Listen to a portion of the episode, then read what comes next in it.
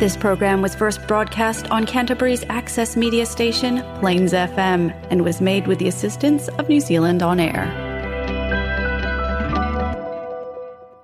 கலாபம் நீங்கள் கேட்க வருவது கலாபம் வானொலி நிகழ்ச்சி பூங்கா நகரத்திலிருந்து ஒழிக்கின்ற கலாபம் வானொலி நிகழ்ச்சியை பிளேன்ஸ் எஃப்எம் தொண்ணூற்றி ஆறு புள்ளி ஒன்பது வாயிலாக வெள்ளிக்கிழமை இரவு ஒன்பதரை மணிக்கு கேட்கலாம். நமது நிகழ்ச்சிகளை கேட்டு மகிழுங்கள். அறிவிலே அறத்தை ஊற்றி அறிஞனை கவிதையாற்ற வள்ளுவர் போற்றி. அருளிலே அமிர்தமூற்றி ഉയരം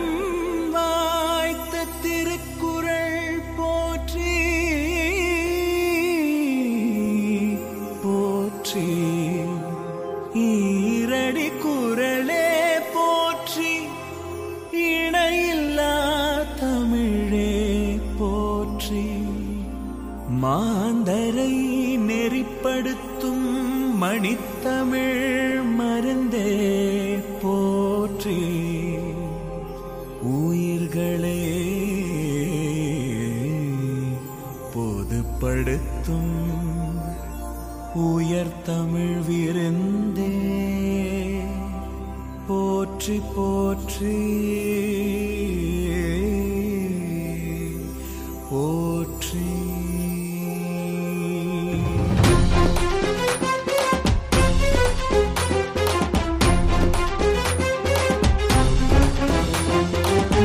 கெட்டும் குரலெட்டும் படியெங்கும் தமிழ் சொட்டும் விசை கட்டி கொண்டோமே கொண்டோ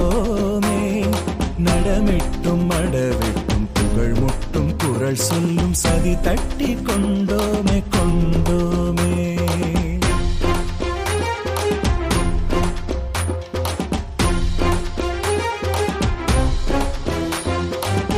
கெட்டும் குரலெட்டும் படி எங்கும் தமிழ் சொட்டும் விசை கட்டி கொண்டோமே கொண்டோமே. நடமிட்டும் அடவிட்டும் புகழ் முட்டும் குரல் சொல்லும் சதி தட்டி கொண்டோமே கொண்டோமே.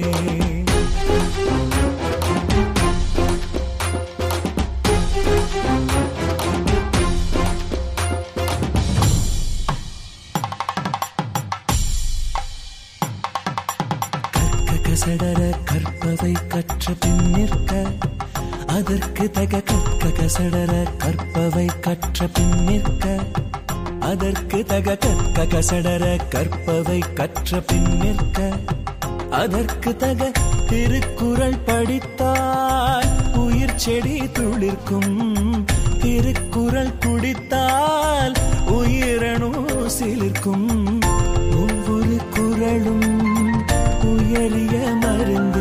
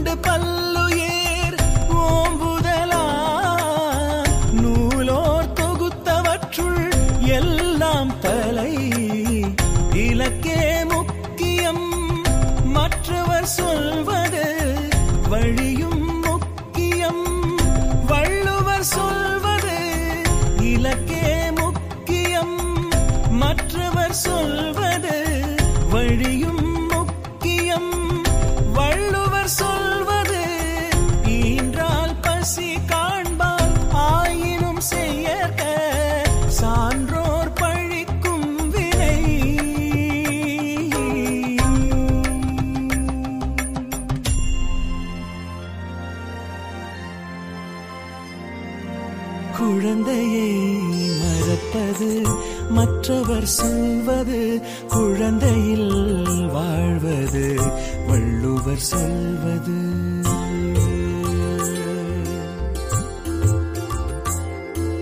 குழந்தையை மறப்பது மற்றவர் சொல்வது குழந்தையில் வாழ்வது வள்ளுவர் சொல்வது.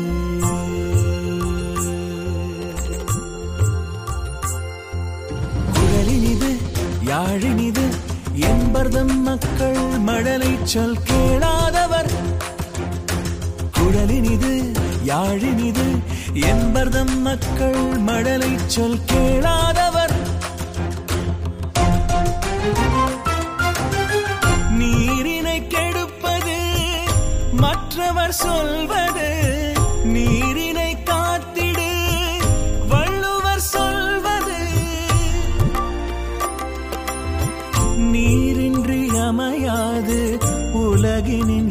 யாருக்கும் வானின்றி அமையாது ஒழுக்கு. நீரின்றி அமையாது உலகினின் யார் யாருக்கும் வானின்றி அமையாது ஒழுக்கு. வானின்றி அமையாது ஒழுக்கு. வானின்றி அமையாது ஒழுக்கு அன்பான வணக்கம் நேயர்களே. கலாபம் நிகழ்ச்சியின் வழி உங்களுக்கு வணக்கம் கூறுவது விஜயஸ்ரீ. இன்று டிசம்பர் பதினைந்து இரண்டாயிரத்தி இருபத்தி மூன்று தமிழ் மாதம் கார்த்திகை இருபத்தி ஒன்பதாம் தேதி திருவள்ளுவர் ஆண்டு இரண்டாயிரத்து ஐம்பத்தி நான்கு. திருக்குறள். சரியிலிருந்து தவறை புரிந்து கொள்ள திருக்குறள் நமக்கு உதவுகிறது. திருக்குறள் பல்வேறு தலைப்புகளில் உரையாற்றுகிறது. மற்றும் வளமான வாழ்க்கைக்கு உத்தரவாதம் அளிக்க நாம் செயல்படுத்த வேண்டிய சில பழக்கங்களை விவரிக்கிறது. திருக்குறளில் நாம் வாழ தெரிந்து கொள்ள வேண்டிய அனைத்து தகவல்களும் உள்ளன. திருக்குறள் படிப்பதால் எண்ணற்ற நன்மைகள் நமக்கு கிடைக்கும். திருக்குறளை புரிந்து கொண்டால் வாழ்நாள் முழுவதும் மகிழ்ச்சியுடன் வாழ நாம் நம்மை தயார்படுத்திக் கொள்ளலாம்.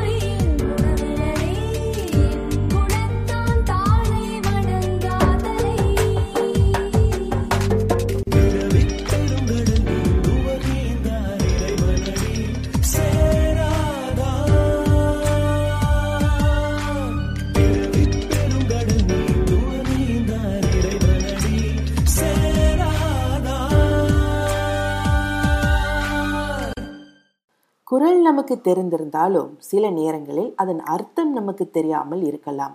அல்லது அந்த குரல் சொல்லும் நற்செய்தியை நம் வாழ்வில் எப்படி பின்பற்றுவது என்பது கூட நமக்கு தெரியாமல் இருக்கும். குரலின் பொருளை கற்பிக்கும் வகையில் நிறைய புத்தகங்கள் உள்ளன மற்றும் இணையதளங்களிலும் நிறைய உள்ளன. குரல் நூற்றி இருபத்தி ஏழின் பொருளை விளக்கும் ஒரு காணொளியை இப்போது நாம் கேட்கப் போகிறோம். பதிமூன்றாவது அதிகாரம் அடக்கமுடைமையில் நூற்றி இருபத்தி ஏழாவது குரல் பார்க்க போகிறோம் யாகாவாராயினும் நா காக்க காவாக்கால் சோகாப்பர் சொல்லிழுக்கப்பட்டு. இந்த குரலோட பொருள் பார்க்கலாம். யா காவாராயினும் நா காக்க மக்கள் எதை காத்து கொள்ளாவிட்டாலும் நாக்கை அடக்கி காத்து கொண்டு சொற்களை பேசுக. காவாக்கால் சோகாப்பர் சொல்லிழுக்குப்பட்டு. அப்படி நாவை காக்கத் தவறினால் சொற்குற்றம் ஏற்பட்டு பழிச்சொல்லால் இழிவுற்று துன்புறுவர். நாம் மிகவும் அவசியமாக நமது ஐம்பொறிகளையும் நமது கட்டுப்பாட்டுக்குள் வைத்து வரம்பு பிறழாது காக்க வேண்டும். அதுதான் அடக்கமுடைமை. ஆனால் அவை எல்லாவற்றையும் காக்க முடியாமல் போனாலும் கூட அந்த நாவையாவது நீ காத்துக்கொண்டு சொற்களை மிகவும் கவனமாக பேச வேண்டும் அப்படின்னு சொல்லி நாவை காக்க வேண்டியது எவ்வளவு அவசியம் அப்படின்னு இந்த குரல்ல வலியுறுத்துறார். நாம் காக்க வேண்டிய நமது ஐம்பொறிகள் என்ன? மெய் கண் வாய் மூக்கு செவி இல்லையா? இந்த ஐந்து பொறிகளிலும் நாக்கை மிகவும் முக்கியமாக காக்க வேண்டும் அப்படிங்கிறார். நீ எதை காக்க முடியாமல் போனாலும் நாவையாவது அடக்கி காத்துக்கொள் அப்படின்னு சொல்லி நமக்கெல்லாம் தேர்வில் ஒரு ஆப்ஷன் கொடுப்பாங்கல்ல அது மாதிரி வள்ளுவர் கொடுக்குறார். சரி நாக்க மிகவும் அவசியமாக கவனமாக காத்து சொற்களை மிகவும் எச்சரிக்கையாக பேச வேண்டும். காவாக்கால் அப்படி காக்க முடியாமல் போனால் என்ன ஆகும்? சோகாப்பர் சொல்லிழுக்கு பட்டு அப்படிங்கிறார். சொல் இழுக்கு என்றால் பழிச்சொல் அதாவது சொற்குற்றம் ஏற்பட்டு சோகாப்பர் ஆவாய் அப்படிங்கிறார். சோகாப்பர் அப்படின்னா என்ன? அதாவது இழிவுற்று துன்புறுவாய் அப்படின்னு சொல்றார். சோ என்றால் இழிவு துன்பம். அந்த துன்பத்தை காப்பாய் சோ காப்பர் ஆகிவிடுவாய் அப்படின்னு சொல்றார். எப்போ? பழிச்சொல் பேசும்போது சொற்குற்றம் ஏற்படும் போது இது ஒரு வகையான பொருள். இதுதான் உண்மை பொருளா அப்படின்னு ஆராய்ந்து பார்த்தால் இதற்கு இன்னொரு உண்மை பொருளும் விளங்குது. அதாவது என்ன அப்படின்னா சோ காப்பர் அப்படிங்கிற சொல்லுக்கு இன்னொரு பொருளும் இருக்கு. சோ என்றால் அரண் அதாவது மதில். நாவை அடக்காமல் சொற்குற்றம் ஏற்பட்டால் சோ காப்பாய் அதாவது நீ அரணை மதிலை காப்பாய் அப்படிங்கிறார். சொற்குற்றம் ஏற்பட்டால் மதிலை ஏன் காக்கணும்? சொற்குற்றம் ஏற்பட்டால் சோவாகிய அரணால் காக்கப்படும் சிறையில் தண்டனை அடைவாய் சிறை தண்டனை பெறுவாய் என்றும் ஒரு பொருள் உண்டு. அது எப்படி சொற்குற்றம் ஏற்பட்டால் சிறை தண்டனை அடைவாய் அப்படின்னு சொல்றார் அப்படின்னு பார்த்தா அதற்கு நமது வரலாற்றில் நடந்த ஒரு சம்பவம் எடுத்துக்காட்டாக சொல்லப்படுது. இரண்டாம் நூற்றாண்டில் வாழ்ந்த சேர மன்னன் சேரன் செங்குட்டுவன் மிகவும் வல்லமை வாய்ந்த மன்னன். இப்பொழுது கேரளாவாக இருக்கும் பகுதி அந்நாட்டில் சேர மன்னர்களான தமிழ் மன்னர்களால் ஆளப்பட்டது. அப்பொழுது சேர நாடாக இருந்தது இல்லையா? சேரன் செங்குட்டுவனின் இளைய சகோதரர் தான் இளங்கோவடிகள். அவர் தனது இளவரசு பட்டத்தை துறந்து துறவியாகி இளங்கோவடிகளானார். அவர்தான் சிலப்பதிகாரத்தை எழுதினார். சேரன் செங்குட்டுவன் என்ற மன்னர் என்ன பண்றாருன்னா கண்ணகிக்கு நேர்ந்த துயரத்தை கேள்விப்பட்டு கண்ணகி மிகவும் போற்றப்பட வேண்டிய ஒரு பெண் தெய்வம் அப்படின்னு உணர்ந்து கண்ணகிக்கு ஒரு சிலை எழுப்பி கோவில் கட்ட வேண்டும் என்ற எண்ணத்தினால் அந்த கல்லை நான் இமயத்திலிருந்து எடுத்து வருவேன் அப்படின்னு சொல்லி வடதிசையை நோக்கி புறப்படுறார். அப்போ வடக்கு நோக்கி போகும்பொழுது அங்கே கனகன் விஜயன் அப்படிங்கிற இரண்டு மன்னர்கள் தமிழை பற்றியும் தமிழ் மன்னர்களை பற்றியும் மிகவும் அவதூறாக பேசுகிறாங்க இதை கேட்டு மன்னர் சேரன் செங்குட்டுவனுக்கு மிகவும் கோபம் வந்து கனக விஜயர் மீது போர் புரிந்து அவர்களை வென்று விடுகிறார். அப்போ என்ன பண்ணுறாருன்னா அவர்களை சிறையெடுத்து இமயத்திற்கு போய் கல் எடுத்து வந்து அவர்கள் தலையிலேயே அதை வைத்து கங்கையில் புனித நீராடிவிட்டு மீண்டும் கனக விஜயர் தலையிலேயே அந்த கற்களை வைத்து நம் தமிழகத்திற்கு எடுத்து வருகிறார். அதுக்கப்புறம் தான் எடுத்துட்டு வந்த அந்த கற்களாலேயே கண்ணகிக்கு சிலை வடித்து அங்கு கோயிலும் கற்றார் இப்போ கூட அந்த கோவில் தமிழக கேரள எல்லை பகுதியில் தேனி மாவட்டத்தில் இருக்கு. அந்த கோவில் மங்களதேவி கோட்டம் கண்ணகி கோட்டம் என்ற பெயர்களால் வழங்கப்படுகிறது. சரி இந்த வரலாற்று சம்பவத்துக்கும் இந்த குரலுக்கும் என்ன சம்பந்தம் அப்படின்னு பார்த்தால் இரண்டாவது அடியில் வள்ளுவர் என்ன சொல்றார்? காவாக்கால் சோகாப்பர் சொல்லிழுக்குப்பட்டு அப்படின்னு சொன்னார் இல்லையா? அதாவது நாவை அடக்கி காக்காவிட்டால் பழிச்சொல் சொல்லி சொற்குற்றம் ஏற்பட்டு அதனால் சிறை தண்டனை அடைவாய் அப்படின்னு ஏன் சொன்னார் அப்படின்னா கனகர் விஜயர் அப்படிங்கிற இரு மன்னர்கள் தமிழ் மன்னர்களை பற்றி மிகவும் அவதூறு பேசியதால் அதனால் கோபம் கொண்ட சேரன் செங்குட்டுவன் அவர்கள் மீது படையெடுத்து அவர்களை வென்று அவர்களை சிறை தண்டனை அடையச் செய்தான் இல்லையா? கனகனும் விஜயனும் பழிச்சொல் பேசியதால் சிறை தண்டனை அடைந்தனர். இதை குறிப்பிடும் விதமாகத்தான் சோகாப்பர் சொல்லிழுக்கப்பட்டு என்கிறார் அப்படின்னும் ஒரு பொருள் உள்ளது. அதாவது நீ பழிச்சொல் பேசினால் சோகாப்பாய் சோவாகிய அரண் அதாவது மதிலால் சூழப்பட்ட சிறையில் நீ காத்திருக்க வேண்டி வரும் நீ சிறை தண்டனை அனுபவிக்க வேண்டி வரும் அப்படின்னு ஒரு பொருள் இருக்கு. எப்படியானாலும் நாவை அடக்கி காக்காமல் சொற்குற்றம் ஏற்பட்டால் நாம் பழிச்சொல் பேசினால் நமக்கு இழிவு துன்பம்தான் வந்து சேரும் இல்லையா? அதுதான் யாகாவாராயினும் நாகாக்க காவாக்கால் சோகாப்பர் சொல்லிழுக்கப்பட்டு. ஒரே ஒரு தீச்சொல் பேசினாலும் மொத்த அறமும் கெட்டு போய்விடும் அப்படின்னு சொல்லி அடுத்த குரல்ல சொல்ல போறார். அடுத்த குரல் குரல் நூற்றி இருபத்தி எட்டு. இன்றைக்கு பதிமூன்றாவது அதிகாரம் அடக்கமுடைமையில் நூற்றி இருபத்தி எட்டாவது குரல் பார்க்க போறோம். ஒன்றானும் தீச்சொல் பொருட்பயன் உண்டாகின் நன்றாகாதாகிவிடும். இந்த குரலோட பொருள் பார்க்கலாம். ஒன்றானும் தீச்சொல் பொருட்பயன் உண்டாயின். ஒருவன் கூறும் தீய சொற்களின் பொருளால் விளையும் துன்பம் ஒன்றேனும் பிறருக்கு உண்டாயின். நன்றாகாதாகிவிடும். அவன் ஏற்கனவே செய்துள்ள பிற அறங்கள் எல்லாம் பயன்படாமல் போய்விடும். மீண்டும் நாவடக்கத்தை பற்றி தான் இந்த குரலில் பேசுகிறார் நாவடக்கம் எவ்வளவு முக்கியம் என்பதை நமக்கு வலியுறுத்துவதற்காக நாவை அடக்குவதை பற்றி சொல்வதற்காகவே இந்த அதிகாரத்தில் மூன்று குரல்கள் வைத்துள்ளார். போன குரலில் எதை காக்காவிட்டாலும் நாக்கை காத்து கொள்ள வேண்டும் இல்லாவிட்டால் இழிவு துன்பம் வரும் அப்படின்னு சொன்னார். இப்போ இந்த குரலில் ஒரே ஒரு தீய சொல் நாம் சொன்னா கூட நாம் செய்துள்ள அறங்கள் எல்லாம் பயன் தராமல் போய்விடும் அப்படின்னு சொல்றார். ஒன்றானும் தீச்சொல் பொருட்பயன் உண்டாயின் அப்படிங்கிறார். அதாவது நாம் சொல்லும் சொற்களில் உள்ள ஒரே ஒரு தீய சொல்லால் விளையும் பொருள் ஒருவர் மனதை புண்படுத்தி விடுமானால் அதனால் நாம் செய்துள்ள அறங்கள் எல்லாம் நன்மை பயக்காததாக போய்விடும் அப்படின்னு சொல்றார். நாம் ஒருவருக்கு எவ்வளவு நன்மை செய்திருந்தாலும் எவ்வளவு அறம் ஆற்றி இருந்தாலும் நாம் தெரியாமல் தவறி சொன்ன ஒரே ஒரு தீச்சொல் அந்த பழைய நன்மையை எல்லாம் பயன்படாமல் போக்கிவிடும் அப்படின்னு சொல்றார். நாம் பேசும் சொற்கள் எவ்வளவு இனிமையாகவும் பயன் தருபவையாகவும் இருக்க வேண்டும் அப்படின்னு இந்த குரலில் நமக்கு உணர்த்துகிறார். சொற்குற்றம் அதாவது சொற்பழி எப்படி வருதுன்னா நான்கு வகையாக வருதாம். ஒன்று பொய். இரண்டாவது குரலை. மூன்றாவது கடுஞ்சொல். நான்காவது பயனில் சொல். இவை எல்லாமே சொற்குற்றம் அப்படின்னு சொல்கிறார் பொய்னா வாய்மைக்கு புறம்பாக பேசுவது இல்லையா? நம்மால் இயன்றவரை நாம் வாய்மையே பேச வேண்டும். ஏன்னா ஒருத்தர்கிட்ட ஒரு விஷயத்தை பற்றி பொய் சொல்லிட்டோம்னா அந்த பொய்யவே ஞாபகம் வச்சுட்டு இருக்கணும் அப்புறம் அந்த பொய்யை பாதுகாக்கிறதுக்காக இன்னும் பல பொய்கள் சொல்லணும். யார்கிட்ட என்ன பொய் சொன்னோம் அப்படின்னு கூட நமக்கு மறந்து போயிடும். ஆனால் உண்மை சொல்லிட்டோன்னா இந்த பிரச்சனையெல்லாம் இல்லை இல்லையா? யாருக்குமே பயன் தராத பொய்யை சொல்லி என்ன நடக்க போகுது? ஒன்றுமே இல்லை. எந்த நன்மையும் விளைய போவதில்லை. ஆதலால் நமக்கு முடிந்தவரை வாய்மையை பேச வேண்டும். இரண்டாவது குரலை அதாவது ஒருவர் இல்லாத போது அவரை பற்றி இழிவாக பேசுதல் புறம் பேசுதல். இதனால் யாருக்கு என்ன பயன் விளைய போது யாருக்குமே இல்லை. அந்த இழிவினால் நமக்கு ஒரு சுகம் கிடைக்குதில்ல. அதுதான் மிகவும் இழிவான செயல். இப்போ ஒருவர் அந்த இடத்தில் இல்லாத பொழுது அவரை பற்றி மற்றவர்கள் எல்லாம் கூடி புறம் பேசினால் அவரை பற்றி மிகவும் இழிவாக அவதூறு பேசினால் இதே நிலைமைதான் நமக்கும் நாளைக்கு வரும் இல்லையா? நாம் இல்லாத பொழுது நம்மை பற்றியும் எல்லாரும் புறம் பேசுவார்கள். நம்மோடு கூடி புறம் பேசியவர்கள் நம்மை பற்றியும் நாலு பேரோட கூடி புறம் பேசுவாங்க. இந்த உண்மையை உணர்ந்தால் நாம் இந்த புறம் பேசவே மாட்டோம். மூன்றாவது கடுஞ்சொல். இதை பற்றி ஏற்கனவே ஒரு அதிகாரத்தில் நான் பார்த்துட்டோம் இல்லையா? இனியவை கூறல் அப்படிங்கிற அதிகாரத்தில் இனிய சொற்கள் பேச வேண்டியது எவ்வளவு முக்கியமான அறம் அப்படின்னு சொல்லி அந்த அதிகாரத்தில் வள்ளுவர் வலியுறுத்தினார். இனியவை கூறல் அதிகாரத்தில் முக்கியமாக கவனிக்கப்பட வேண்டிய குரல் அகனமர்ந்து ஈதலின் நன்றே முகனமர்ந்து இன்சொலனாகப் பெறின். அதாவது ஒருவருக்கு ஒரு பொருளை ஈதல் அதாவது கொடையாக கொடுப்பது அறம். அதைவிட மிகவும் சிறப்பான அறம் ஒருவர் மனம் கோணாமல் இன்சொல் பேசுவது அப்படின்னு சொன்னார். இதை நல்லா யோசிச்சு பார்க்கும்போது எவ்வளவு உண்மை அப்படின்னு புரியுது இல்லையா?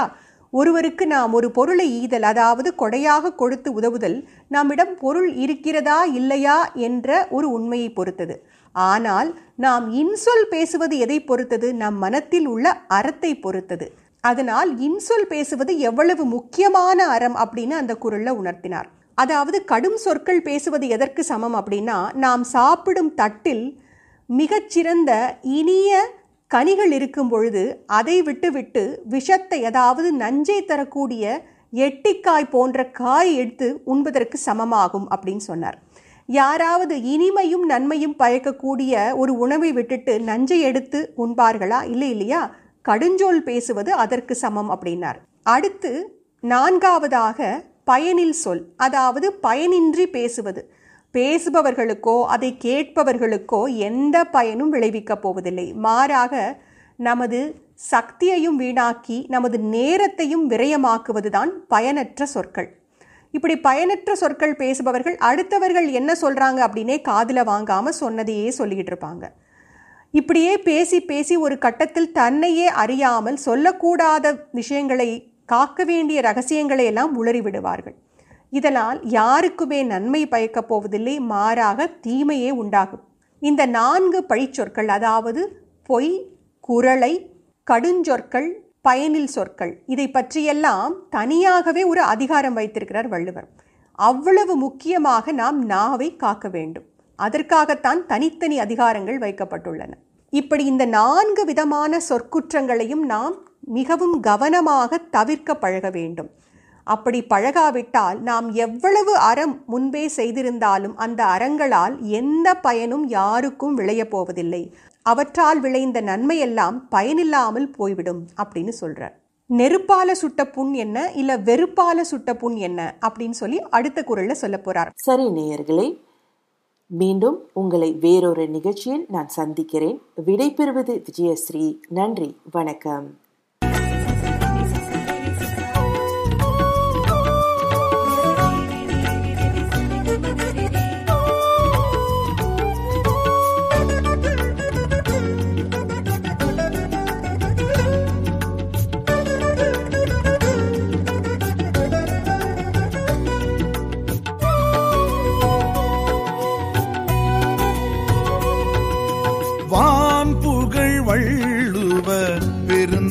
வாழ்க.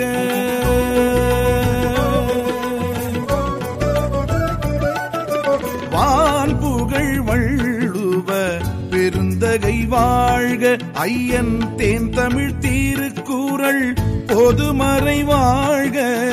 ஈரடியில் உலக தத்துவம் கூறும் அறம்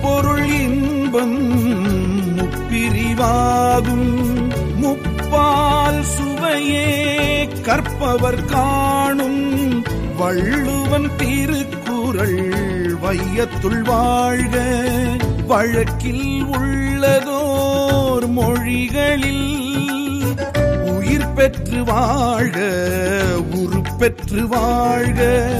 திருக்குறள் வாழ்க வாழ்க. திருவள்ளுவன் வாழ்க வாழ்க.